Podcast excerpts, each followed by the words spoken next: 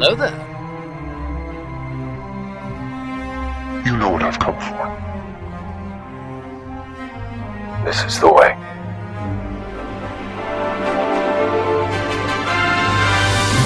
I am a Jedi, like my father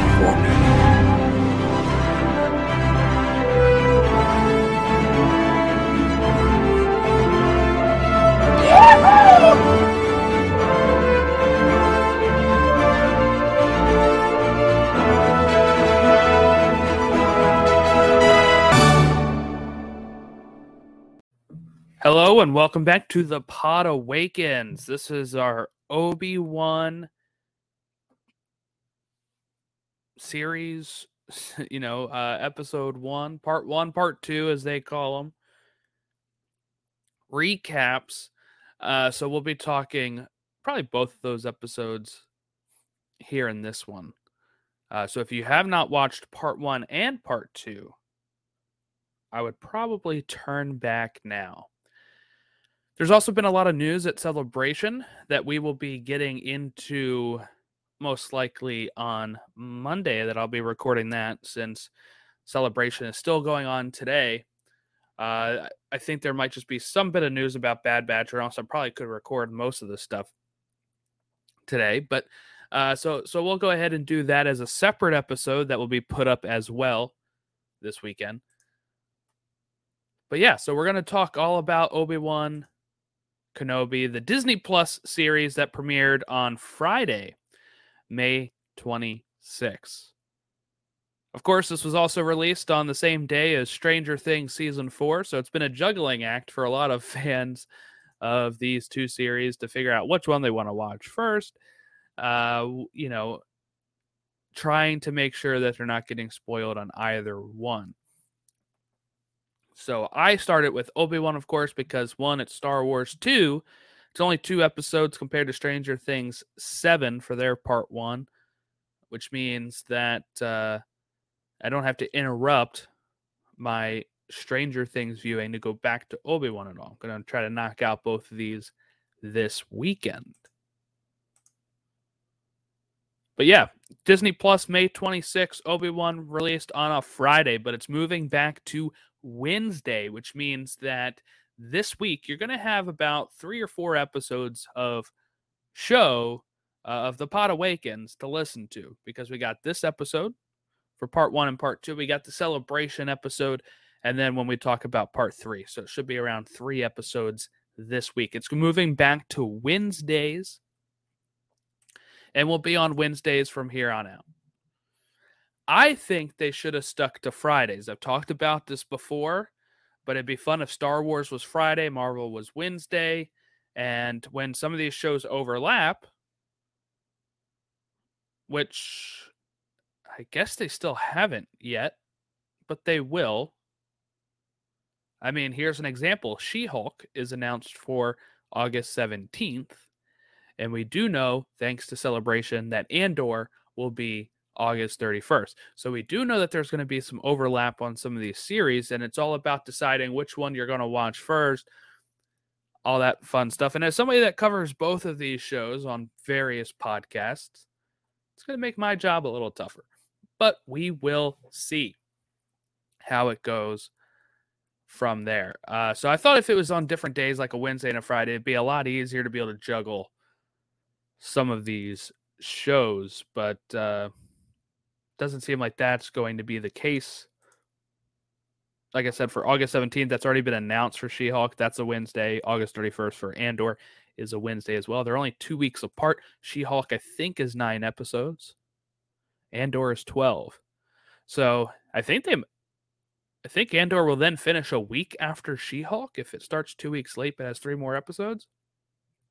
It depends on how many episodes they premiere for each show.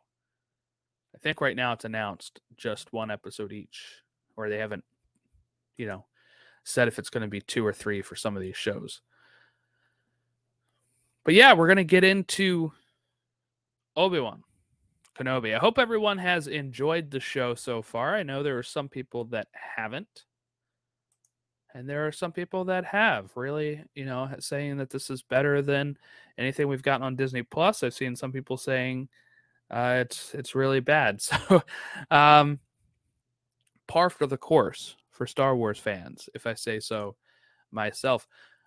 So we'll get into part one first here, of course. That makes sense, right? Obi Wan Kenobi, episode one is just called part one. There's no actual title to the episode.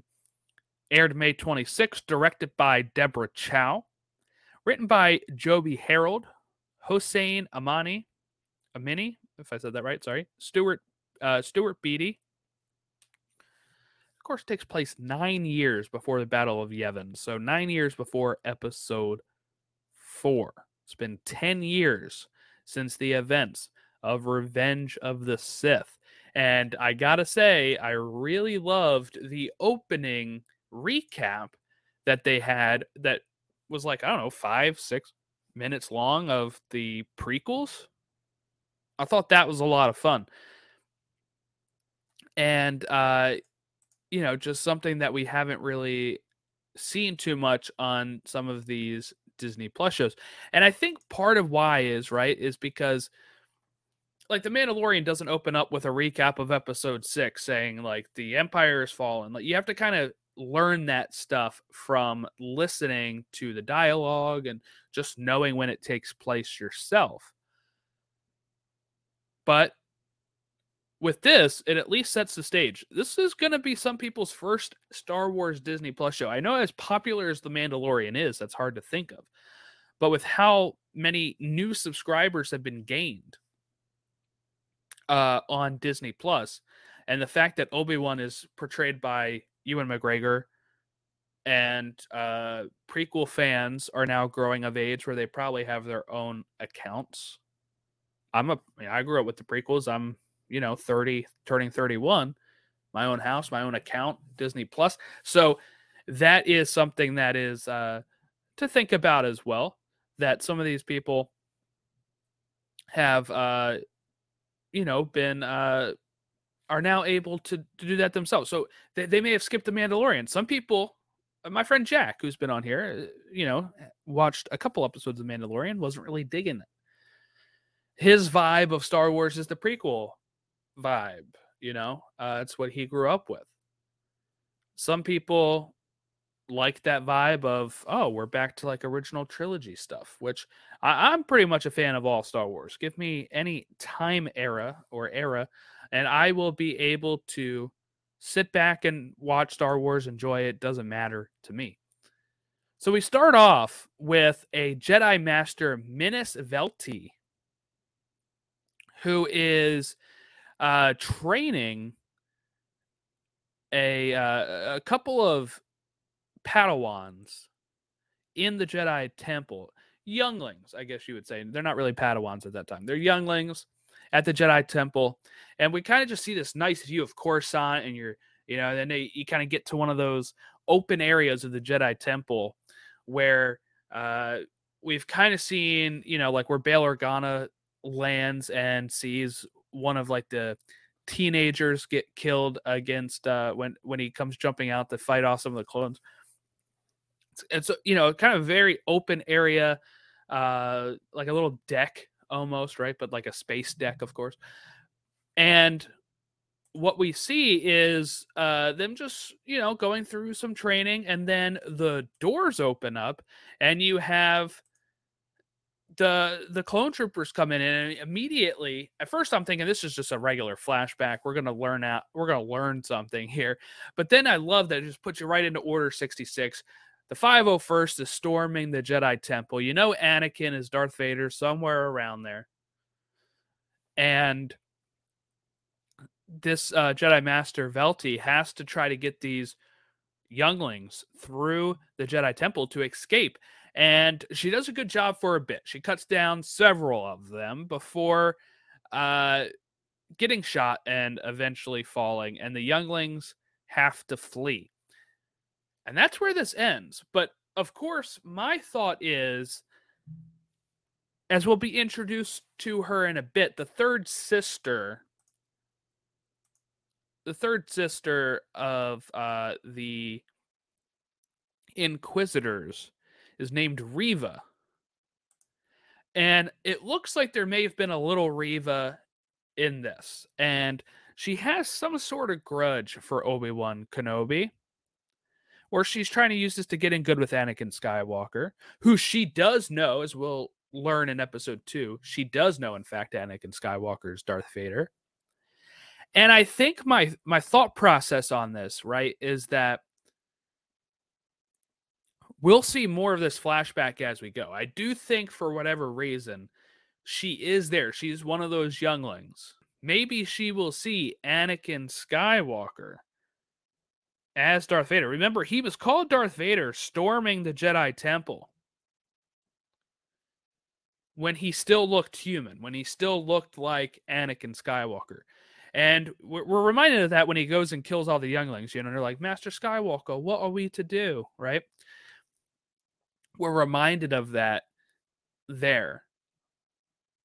But what we are then seeing, right, is that most people know Lord Vader as just the you know more machine than man uh, when he becomes like the fist of the of the uh, emperor later on in the empire days but if you're a kid in this room and you do see Anakin Skywalker and maybe you even hear clone troopers call him Lord Vader and then you grow up and become an inquisitor or they take you then and become an inquisitor then you of course know that the robot named Lord Vader is the same Lord Vader that you met before, so you can put two and two together.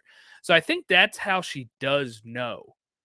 And I know I'm jumping ahead to episode two there, but I feel like it relates to this as as we can kind of see this opening sequence from now looking back at it through the eyes of somebody that is seeing episodes one and two that I'm kind of putting these pieces together. And that's kind of my thought process on why she would know and I might be totally off base. I have no idea, but I do think that that is something that we can keep an eye on, and we might see more flashbacks from the younglings who are running away, and maybe get confirmation one of them was Reva, and maybe get confirmation on my whole theory that she saw, you know, Anakin Skywalker as Lord Vader. There's got to be another reason for Hayden Christensen to be in this show. You know, we, we did see him in the tank at the end of episode two. Sorry to jump ahead there again, but I'm just thinking now. So we did see him there, uh, which means that we have.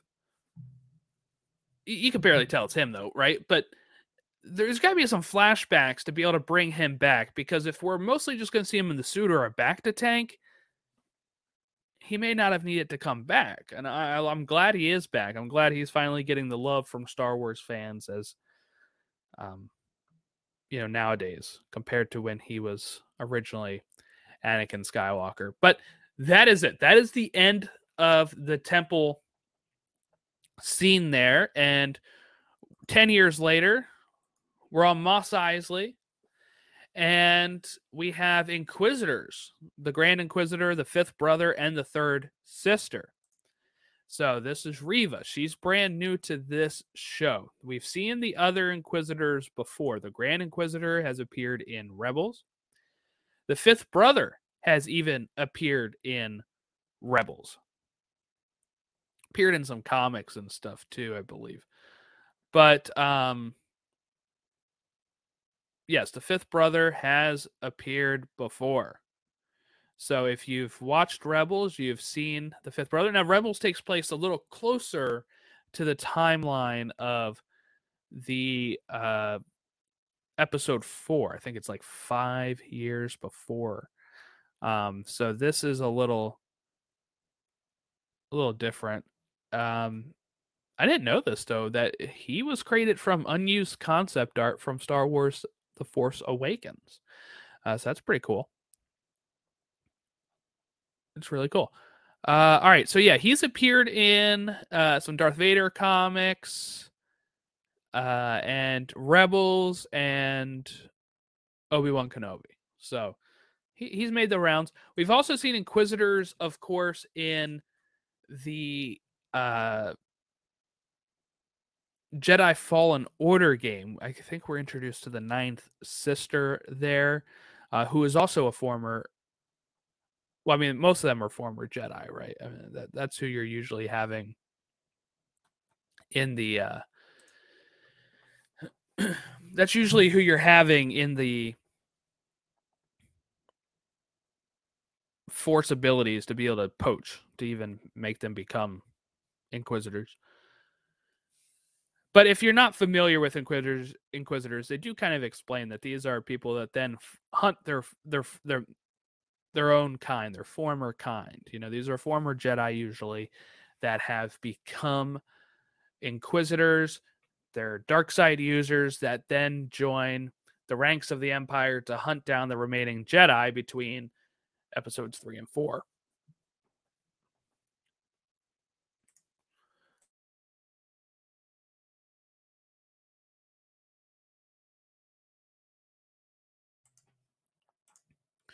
So we're kind of introduced to them walking into a saloon and they are approaching the workers there. And, you know, they kind of explain this whole Jedi hunter thing at that point. But they think that there's a Jedi hiding in this saloon. I think if the, the trailers kind of alluded to this, that there was another Jedi here, but I do think that they're supposed to be leading you to believe that they're looking for Obi Wan until we then do see who the Jedi is. And uh, the Jedi runs off and is able to use the Force to kind of slow down the Inquisitors. He's going to be able to get away. And uh, then we will see that guy again a couple more times.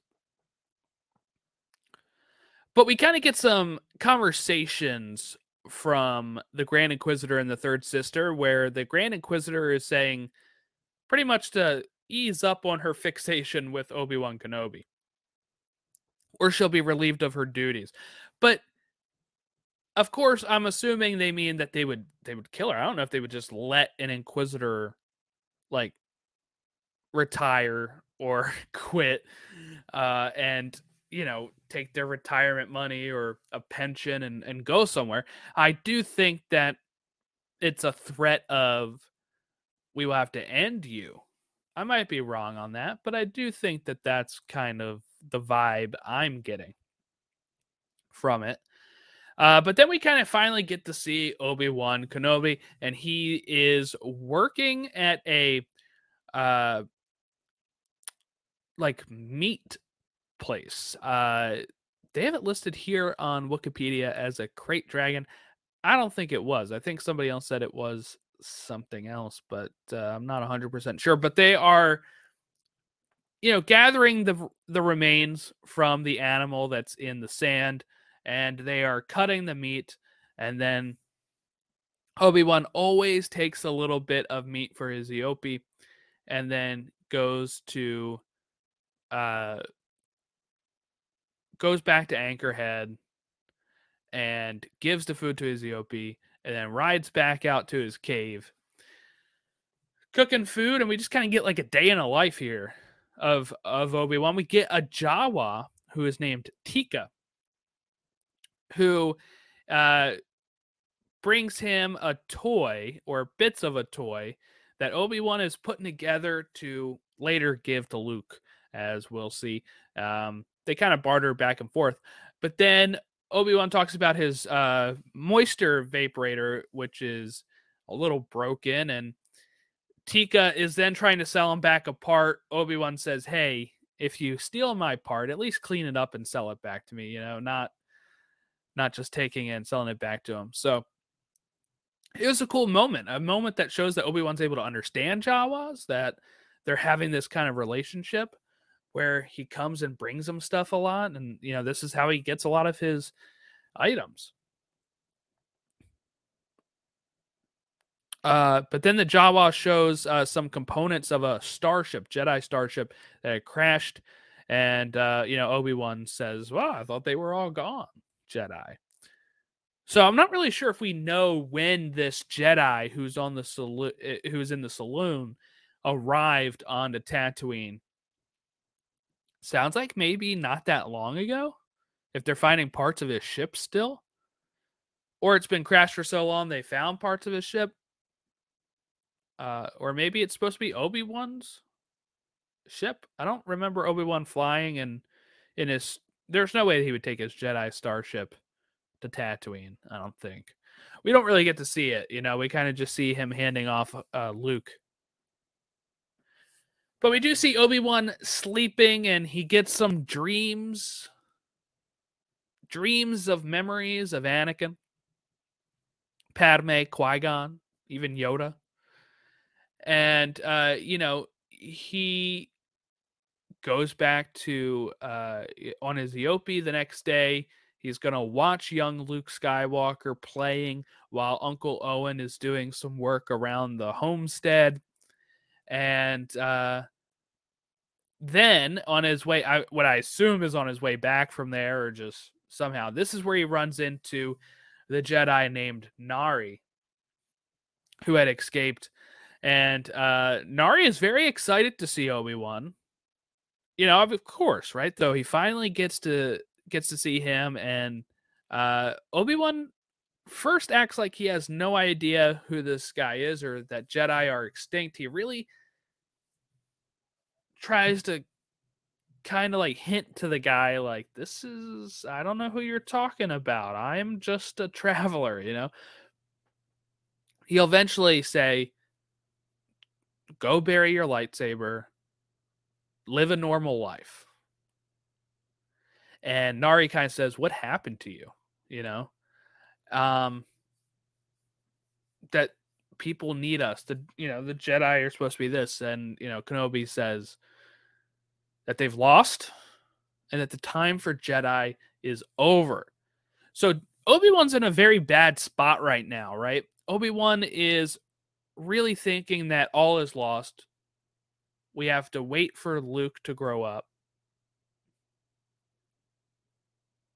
But so it is kind of interesting, right? Because later on in this, we're going to get Owen meeting up with Obi Wan and saying, you know, leave us alone, right? Because because Obi Wan leaves the toy for him, for Luke. Owen sees this, he brings it back to Obi Wan and pretty much says, leave us alone. And we get the famous trailer line, you know, of him saying, the boy needs to be trained. And Owen replying with the slam of, oh, like you trained his father. And what I think is interesting about that is Obi Wan's mental state and where he is right now. He could use some help from another Jedi, right? Nari is somebody that could eventually help assist bringing down the empire. But what does he say? He says, "Bury your lightsaber, live a normal life." But yet, when he's talking to Owen, he knows that Luke needs to be trained. So there's this kind of almost like conflicting nature in Obi Wan of this boy is our last hope. There are other Jedi, but for whatever reason, he thinks Luke is, of course, the answer. And it could be because he is the son of the chosen one that he thinks he will have an easier time. But at this point, he has no idea that Anakin Skywalker is still alive as Darth Vader, which means he doesn't even think the idea of let's use Luke to get to Vader is a viable option. His whole thought process is just that this kid is the one that's going to be able to do it. So I do wonder how he's getting to that or why he'd be so abrupt to tell a Jedi Nari, you know, get out of here. Now it is for Nari's safety, right? Live a normal life, live under radar. He's trying to help the kid. He is. But maybe he thinks he's too old to be trained again. Like Nari's probably a young apprentice 10 years ago. Kind of like a Kanan, you know, Kanan was young from Rebels when that happened. So just an interesting mind state of where Obi-Wan's at. But before we get to Owen's little message, we get a view of Alderaan, which is a beautiful planet, by the way. We barely get to see it in Star Wars. We see it really at the end of episode three when uh when Bail Organa brings home Leia but we get to see several servants dressing uh, a young princess Leia. But then, you know, Breha, who is uh, Bail's wife, and queen of Alderaan, enters in and saying, You're going to be late. And then, you know, they do see that it is not actually Leia. Leia, I guess, let this other little girl to, um, I guess, is a little friend of hers to say, you know, uh, who said that Leia told her she would, uh, that her mom would find it funny or amusing.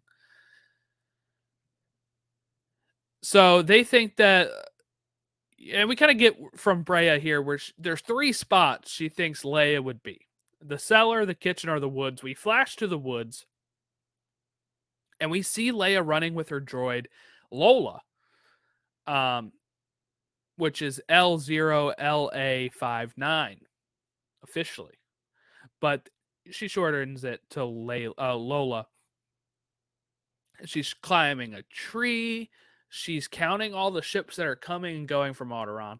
One of them's a medical freighter, a pleasure barge, and a casino ship. She even mentions. Um. So she also sees like a, a starfighter. Um. But yeah, so then they find her. Queen Breha does find her and gets Leia to come back down. And what we learn is that the Queen's family is coming to visit and that they are uh, going to uh, come in for something. We're not really sure what yet. Uh, Leia complains that she's gonna all she's gonna have to do is wave. I guess she's talking about later on when they get to the like par- parade, kind of like a parade when they're flying through with all the family. But uh, we do see that somebody is watching them in the woods here. So um, we don't know who at that point. Back to Tatooine. We see another day in the life of Kenobi, cutting the meat, taking the meat for his getting back to Anchorhead, giving that. And then this is when we get Owen, you know, throwing the toy at the feet of Obi-Wan and says, Stay away from us. We don't need anything from you. Uh, and you know, Obi Wan rightfully is like, dude, it's a toy. You know, like, chill out. I got a toy for Luke. And we do see, by the way, Luke playing with this toy in A New Hope. It's one of the toys he's sitting there playing with, I think, when 3PO and R2 are getting their baths or somewhere around that time in the film. And um you know, Obi-Wan's saying about like the greater sense of the galaxy, right? There's more to life than the farm, Owen. He's going to need to be trained. We kind of talked about that already. Oh, and then uh, reiterates the whole point of, uh, but you trained his father. His father is dead. And pretty much putting that at the feet of Obi Wan. Uh, Luke, I mean, Obi Wan does ask if Luke is doing okay. And Owen, I think, is a little disingenuous here. I think, uh, you know, Owen seems to say that you're only interested in his if he's showing, right? Like if he's showing his force abilities. And I think that's wrong. I do think Obi Wan does care about this boy the same way he cared about Anakin. When we saw him watching him, you know, Luke is sitting on top of the homestead, kind of doing the same motions that were in the recap, right? Which is probably why this was in the recap of Anakin riding the pod racer, doing that. It seemed like that's what he was kind of doing on on like the little roof of the doorway on the homestead. And there was a smile on Obi-Wan's face. So I do think he does see a lot of his father, the boy's father in Luke. And I think he does care for him. You know, he really did care about Anakin, but I can see where Owen is a little more weary of this uh because of Anakin dying and you know what they thought was dying, but you know even then if they find out which I don't think the the Lars really do find out that he's Darth Vader, but if they were to find out, I think that'd be almost more of a almost more of a wake up call of whoa, whoa, whoa, you trained this guy and he's one of the ones doing all this? No, you're not training Luke at that point.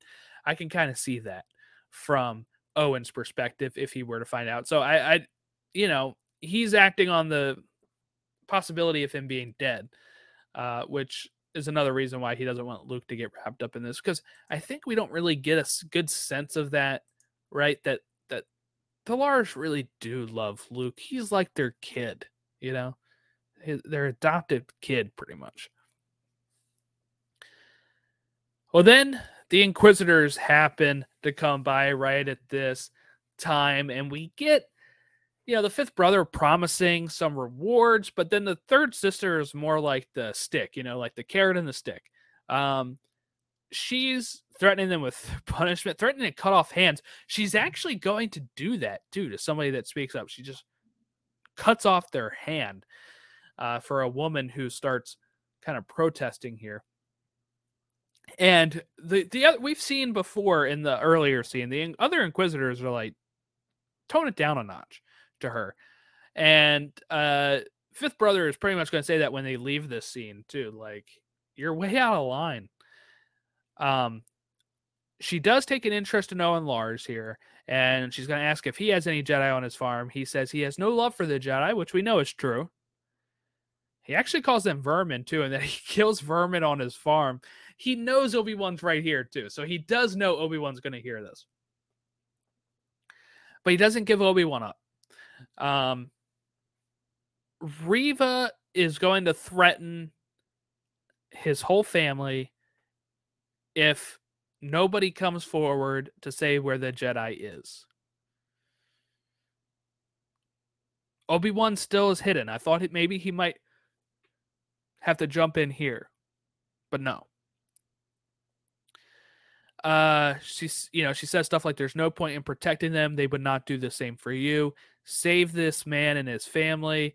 Pulls out the lightsaber. The fifth brother stops reva and produces the hologram puts that on a table it's of nari and hey you'll be rewarded if you co- you know cooperate give us information tells the third sister to stand down and you know, she kind of gives Owen a little, hey, you're you're lucky right now, right? This is when the fifth brother is going to give the third sister just a reaming of, you know, you're you're going too far here. Reva is saying that Tatooine is beneath them. They should be out doing other things. She still is looking for Obi Wan, of course. And uh, the fifth brother pretty much says like you know the grand inquisitor is is right you know you're you're too obsessed with obi-wan get it out of your head and i do think this is why we're going to get more flashbacks maybe that day there's got to be a reason she is so obsessed with obi-wan um so we get back to Alderaan, which I think is cool that we're kind of juggling between the two. You have Bail Organa enter the scene, right? and uh, he kind of encourages her with, "Oh, what ships did you see?" Right, and uh, Breha's not too happy that Bail is doing that. But then we get uh, Leia's aunt Celi, her uncle Keo, and her cousin Niano Organa, or yeah, Niano. Um, this is when they are driving in a speeder and get all the waving and all that. But then when they get to like a dinner or a party, I guess it is, um, we get some like so we know where Bail stands on all this, right? We know where Bail stands on the Empire. We've seen him kind of reacting to it at the end of Revenge of the Sith, and we know where he stands in Rogue One and all that kind of stuff. But we get kind of the, uh, some of these other family members who seem to be okay with the Empire. Keo praises the Empire for lining some pockets and calls the Galactic Republic a disaster. Now, Bail is going to say, wait, wait, wait, we got slaves, we got taxation in the outer rim, and uh, Keo kind of brushes this off and is like, we didn't come to end slavery. We came to eat your food. and, you know, save this for when we get back to the Senate, which is wild. This is just absolutely wild.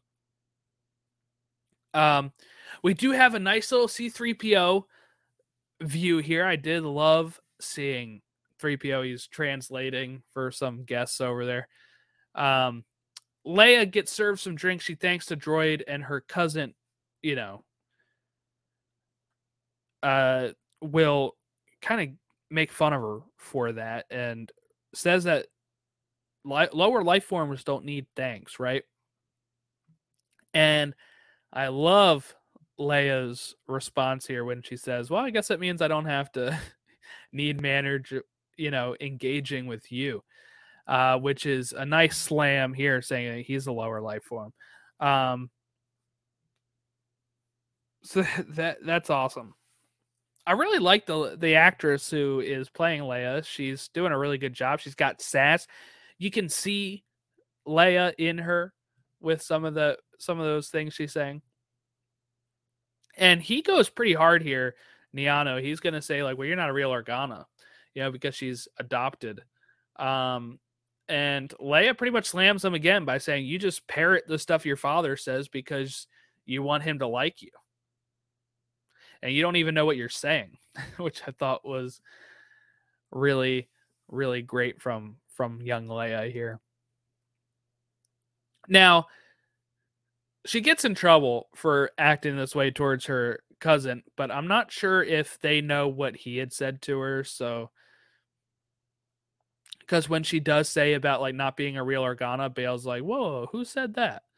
Um, you know, you're, you know, you're our child um, and that you will they will look to you for leadership and you know you'll be able to boss your cousin around um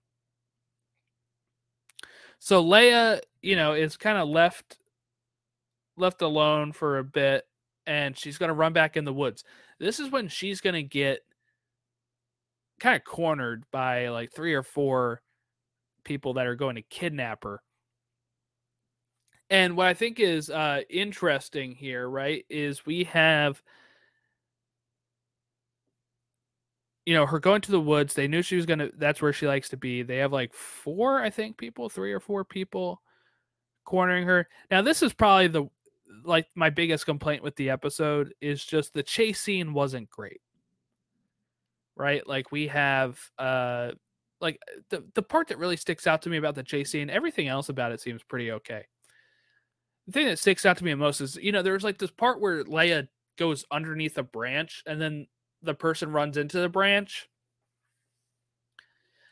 Which is fine that's fine but like the way it was shot seemed like slow like they could have just avoided the branch and uh, it wasn't like that part seemed very odd and you know Deborah Chow does a great job directing in the Mandalorian so I'm not really sure what that would have been if it was a stunt issue or something like that didn't have enough time to get it right i don't really know um but that is just uh something that stood out to me. I think the rest of it was was fine. I see a lot of people giving the scene a lot of grief so i don't want to go on too long about it but i just that part seemed a little odd. Um you know for the budget this has you think they would be able to have enough time to really get that get that right. Um so they realize that Leia is not with them at that point. So they will find out that she was uh kidnapped. We do see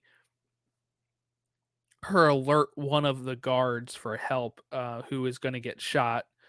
Um so I'm not sure if he's the one that's able to say, if I don't know if he died um or if he is able to alert somebody. But uh, then we get back on Tatooine, and and Kenobi starts hearing like a phone ring. Right, that's what this kind of is, and it's the hologram holo projector of uh, Bail Organa and Queen Breha asking, you know, uh, him for help. And I love this. I love this whole thing. He's reluctant, of course, and says to you know, send your own bounty hunter, send a guard. You know, I'm too old for this, right? Pretty much. Bail says Leia is just as important as he is. He's referring to Luke. which is which is good. You know, because he's saying like I have to watch over the boy, and Bail's like he, you know, she's just as important as he is. She he doesn't mean like is important in. I don't think like saving the galaxy or being a Jedi. He's just saying she's a person. That's her brother. You know, she is just as important. She's my daughter. Right? Obi-Wan will then again say, "Hey, find someone else."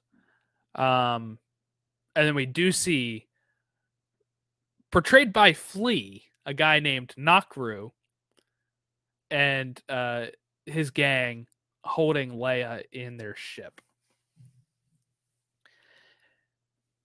If you thought that's where the first episode ended, you're wrong. I thought I didn't. I thought some of this stuff was episode two. You know, I watched these back to back. But um, Kenobi, you know, continues working at the uh, the meat pack place. Uh, goes back to Anchorhead, and we do see Nari hung, not like hung by his neck, but like sh- you know, strapped up over everyone in the uh in Anchor Anchorhead as a warning to to the people there and um he is very sad by this. He told the guy go live a normal life but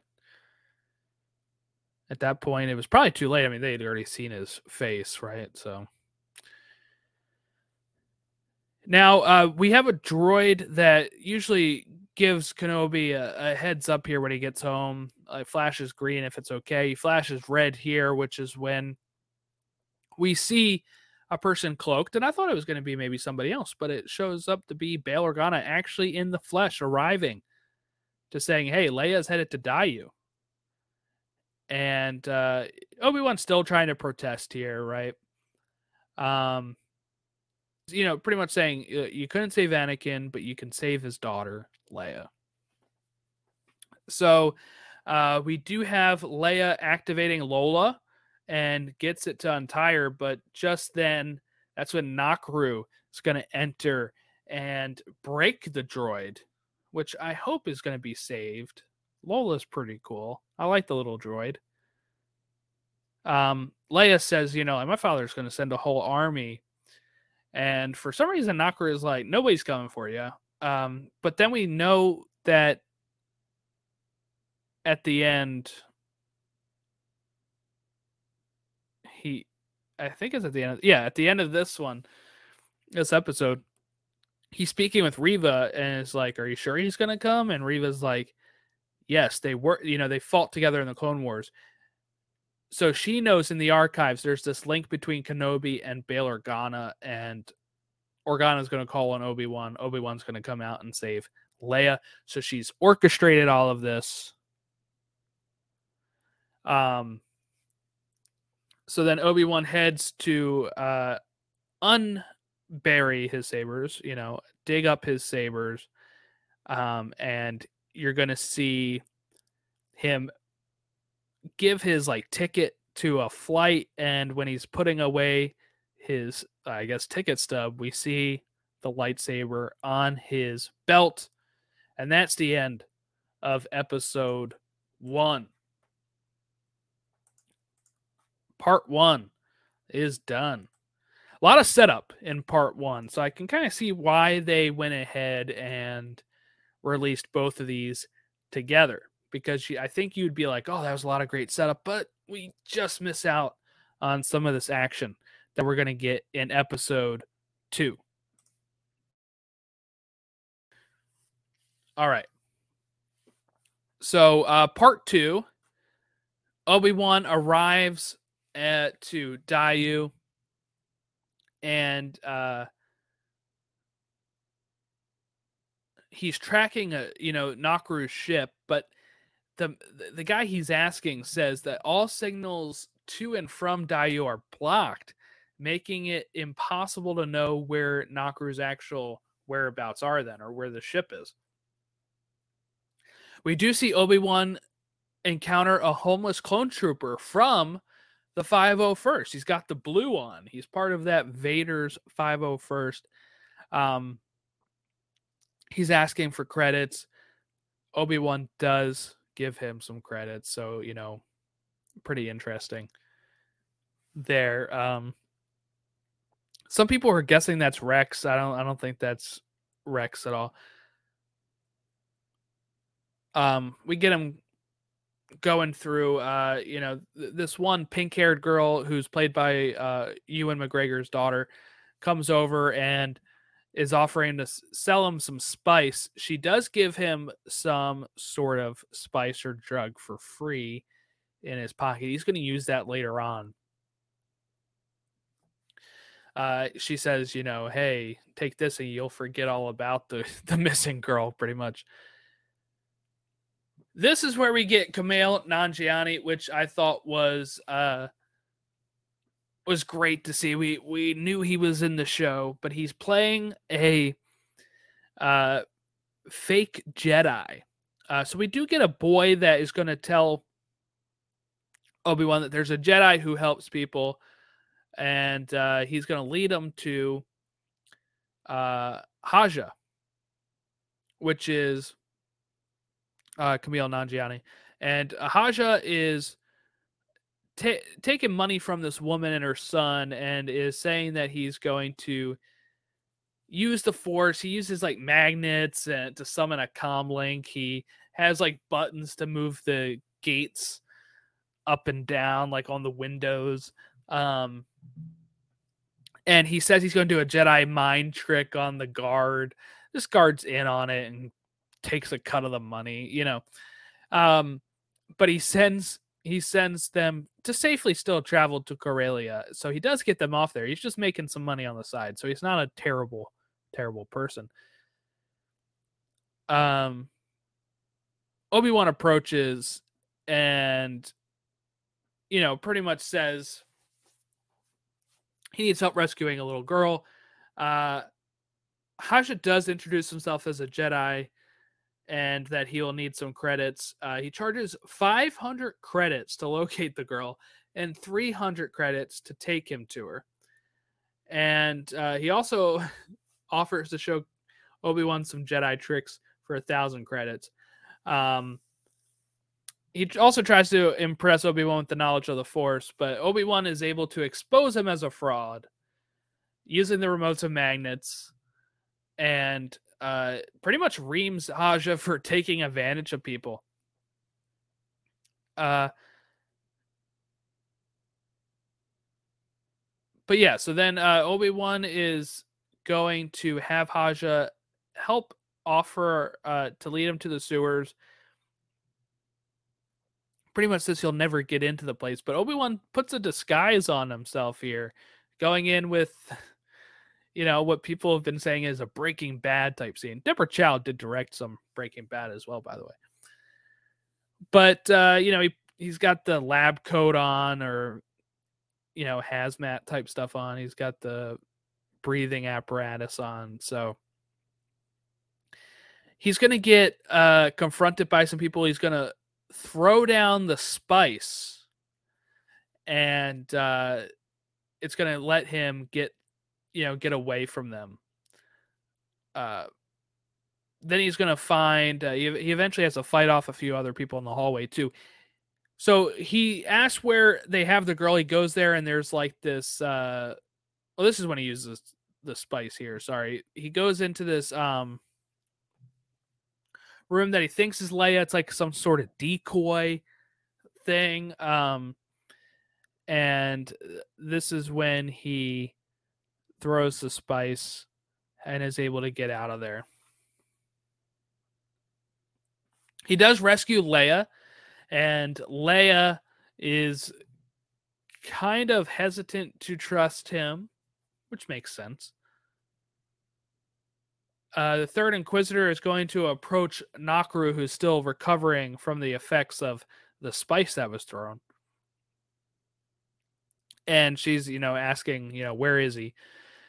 Obi Wan and Leia are changing out of their clothes. They're changing clothes. He's buying her new clothes that kind of look very similar to her Endor gear, which was a lot of fun. Um, and then the Grand Inquisitor, the fifth brother, and the fourth sister are going to come and confront the third sister, who's Reva. They kind of get on her case about kidnapping Leia, because let's not forget, Bail is still a senator for the Empire. He's an Imperial senator, so they kidnap an Imperial senator's daughter to try to get Obi Wan out here. So they're like, hey, you know, we're the Inquisitors. They're part of the Empire setup. They're like, this is going too far. Um, she tries to tell them, I found a link between Obi Wan and the girl, and they uh, are still upset that they that she had defied orders. And uh, the fifth brother kind of accuses Reva of trying to use this to gain favor with higher ups. And the Grand Inquisitor puts a slam on her, saying that she is the least of them. But yeah, so then uh, the Grand Inquisitor is going to capture Kenobi himself, is what he wants, and he is going to uh, warn Reva that she's going to be disciplined for going rogue. And uh, I think it's kind of stupid they leave her there just totally unattended. They should have one of the other Inquisitors watching her, but they just kind of walk away and say, We'll deal with you when we get back. But then she's able to just run around and do her own thing. And she puts a bounty out on Kenobi for the whole city. And then you have all these bounty hunters that are having the little alert. We even got this rad dinosaur type guy. I don't know who he is, who is uh, one of the bounty hunters that's going to come out. Um, Leia wants to know for sure that he is a Jedi. She doesn't trust that he is because they've all been extinct. He doesn't want to pull out his lightsaber, of course. He doesn't want to draw attention. He doesn't want to use the Force because he doesn't want to draw attention. But he, she is going to see the hologram, and she thinks that that means that Obi Wan was lying to her. So she's going to run away, and that's going to put everything into a much worse spot than where they were right now. And Obi Wan's going to have to chase her. They go across the rooftops. He has to fight off like three or four bounty hunters on the roof, just shooting back and forth. And Leia is going to jump, trying to make a gap between the buildings. She's going to miss, and Obi Wan has to use the Force to lower her down. And that is when she finally believes him uh, Haja is going to come and uh, pretty much tell Obi Wan where to actually go uh, for an escape route, and then he's going to act like he's Obi Wan or a Jedi when he goes and faces Reva, and Reva's like, pretty much get out of my way. um, and we get the Grand Inquisitor going to Nakru and using his double bladed spinning lightsaber. If you're not familiar with the Inquisitors, that's what they have. That's why they have like a circle circular hilt. And uh, he's asking Nakru where Obi Wan is. He doesn't know, so he actually kills him. It seems like I'm not sure if Lee, you know, Nakru is actually dead or not. Um, I'm not sure if we really saw. We kind of get like a cutaway here, and uh, yeah, they're going to go to the cargo port. It's a cargo ship, so it doesn't actually have any real people there. It seems like it's like a droid or like automated facility, which is how Haj has been snuggling out some of these people. And uh, Reva's going to confront here. Obi Wan is able to get Leia onto the ship, and he's hiding around. She mentions that she will bring him the Darth Vader and that Anakin Skywalker is still alive. And we get Obi Wan's reaction here. Um, which is of shock. Uh, I guess with him living all the way out in Tatooine, he hasn't heard of Lord Vader. You know, it's been 10 years. But uh, yeah, I guess he's not too familiar with what has happened after you know after uh the events of revenge of the sith the Grand Inquisitor comes in and stops. Reva is gonna stab him. I'm sure he's gonna survive because if not, that's kind of an issue for Star Wars Rebels. Uh, but I think he'll be fine. we've seen Darth Maul survive getting chopped in half, so I think he can survive a stab wound, especially on the dark side of the Force. Like light side users don't really cling on to hate to survive. That's how Maul survived.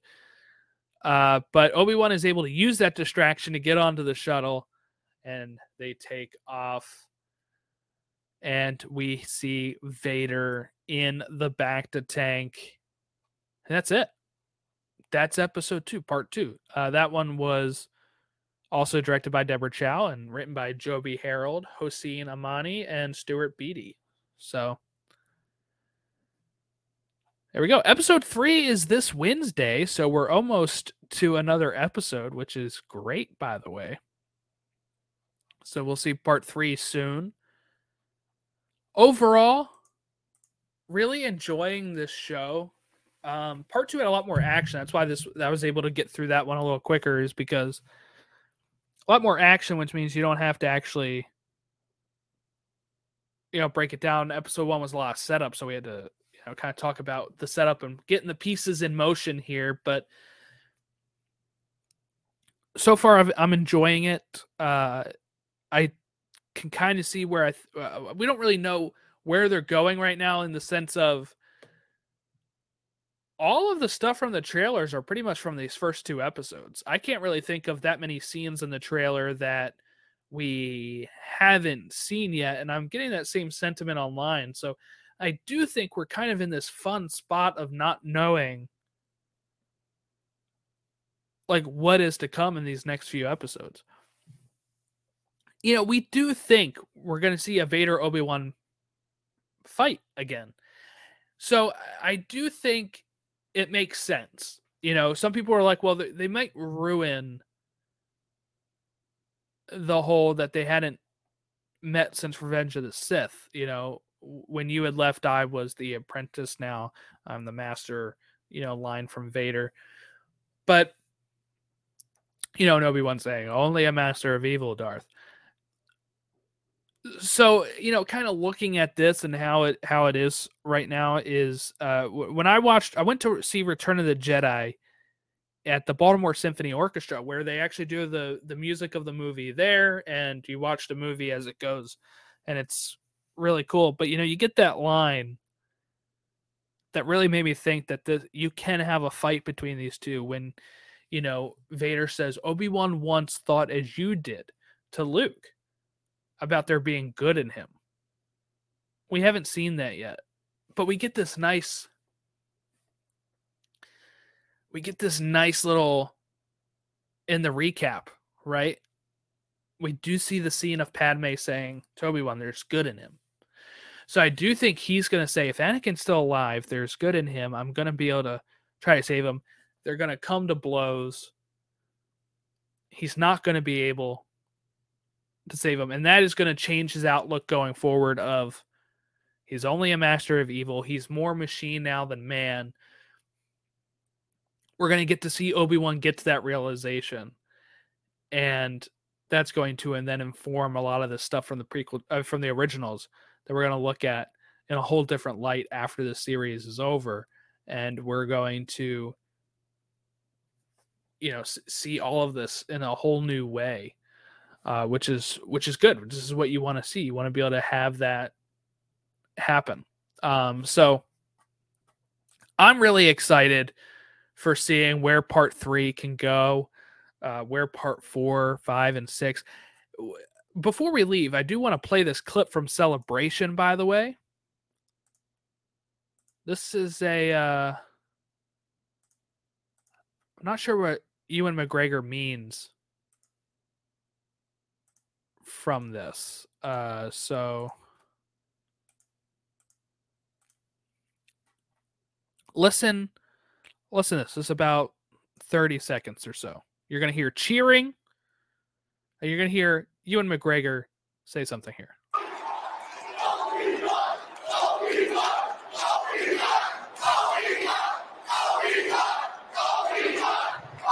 Thanks, guys. Thank you so much.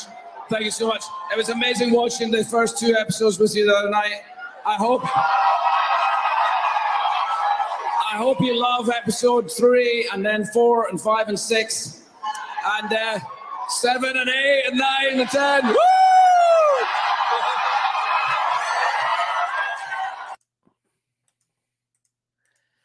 I don't know what he means by it. We know there's only six episodes of the show, unless they have secret episodes to release.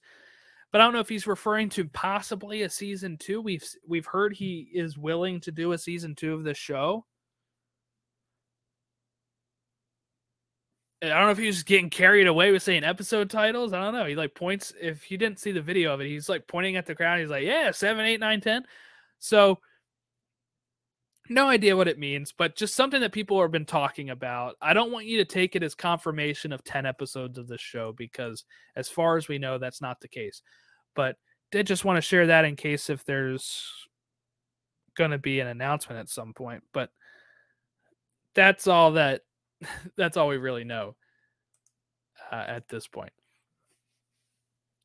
Well, I do want to thank everyone for for jumping on and, and listening to the podcast. Uh, we're going to, like I said, have a celebration episode podcast where we're going to talk all the news that was talked about for Star Wars Celebration. So we'll be talking some of that, uh, probably be recording that on Memorial Day and then releasing it around that time as well. But I hope everyone has been enjoying Obi Wan. If you want to send us your feedback for your thoughts on where this show can go now that we're kind of past the trailer footage, where can we go? What are we going to see? You can reach us on Twitter at Pod Awakens, Facebook.com slash Pod Awakens, Instagram at podawakens, or you can email us podawakens at gmail.com. All right. So thanks everyone for listening. Why don't you go ahead and leave us a review on iTunes and Spotify? And have a great rest of your holiday weekend. And we'll catch you for the celebration episode and, of course, part three re- recap later this week. May the force be with you. I have spoken.